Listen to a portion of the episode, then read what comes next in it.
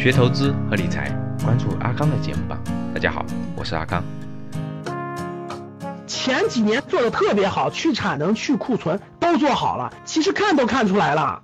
怎么叫去杠杆？你们知道吗？为什么房地为什么房子的利率要提高？你知道为什么房子利率要提高吗？因为现在这个贷款量已经太高了，债务太高了。对了，现在现在国家是第一个是这个第一个债务是这个地方政府债务特别高，就地方政府借了大量的钱。第二个就是银行金融机构的债务太高，这是最最大的风险，必须把这个风险降下去。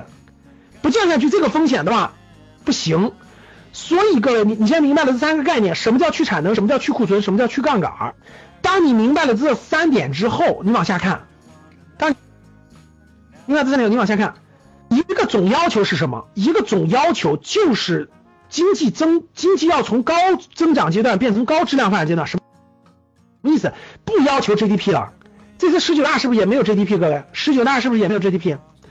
就是不要求未来每年的 GDP 必须达到百分之多少的增长，不要求了，但是必须提高增长质量，就是质量必须转变质量，质量就是发展的各种价值，就是那种高，就是好的行业、好的需求、消费拉动啊，出口、进口拉动，然后那个高质量的高科技拉动，不需要那些落后的产能拉动了，然后经济可以低增长，但是一定要高质量，这就是整个要发生转移，这个转移的过程中的主线就是什么？就是要。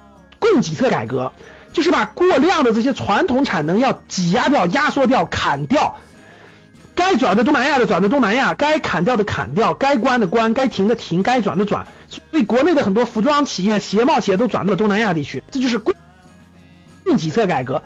然后呢，矿产要减产，钢铁、水泥要减产，煤炭要减产，这是主线。主线就是传统产业必须控制它的那啥了。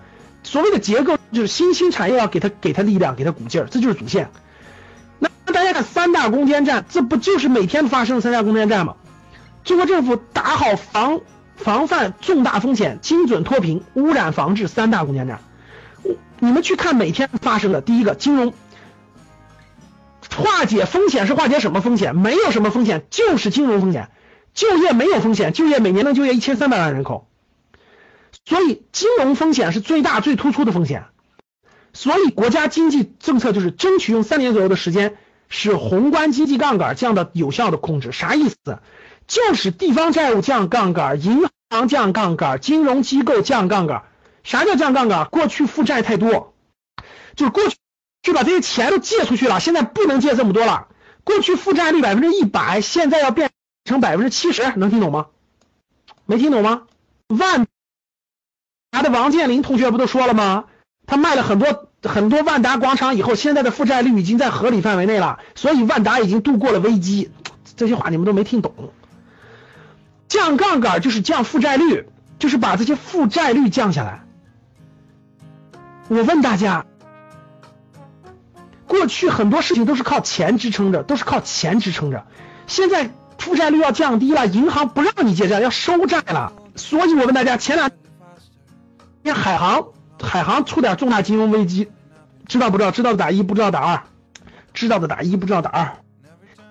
海航就是海航集团的债债务太高，借钱搞房地产，借钱搞这搞那，搞了一堆海外买楼，资金链特别紧紧张，债务特别高，所以他现在就赶紧要卖地，卖香港的地，卖什么葡萄牙的地、西班牙的、伦敦的地。然后去缓解降杠杆，这是国家要求了。我问你们，万达前一阵是不是是不是出点事儿？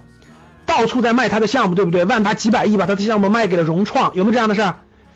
为啥呀？降杠杆，不是他要降杠杆，大家懂了吗？是国家的金融机构都要降杠杆，所以明白啥意思吗？比如说银行，银行过去放贷总共放了放了百分之一百，现在金融机构要求放贷只能放到百分之八十。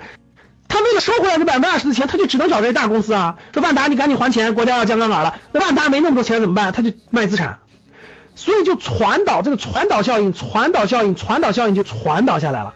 所以就传导到你买房子也借不出来钱了。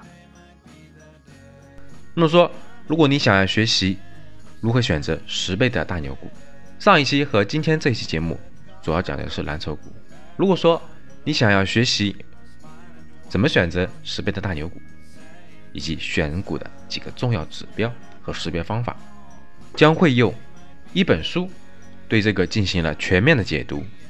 想学习的你可以联系阿康，微信五幺五八八六六二幺，备注指标，添加成功后呢，会发送链接给你，同时也会免费送书，同时也会免费赠送你一本投资前必备的电子书。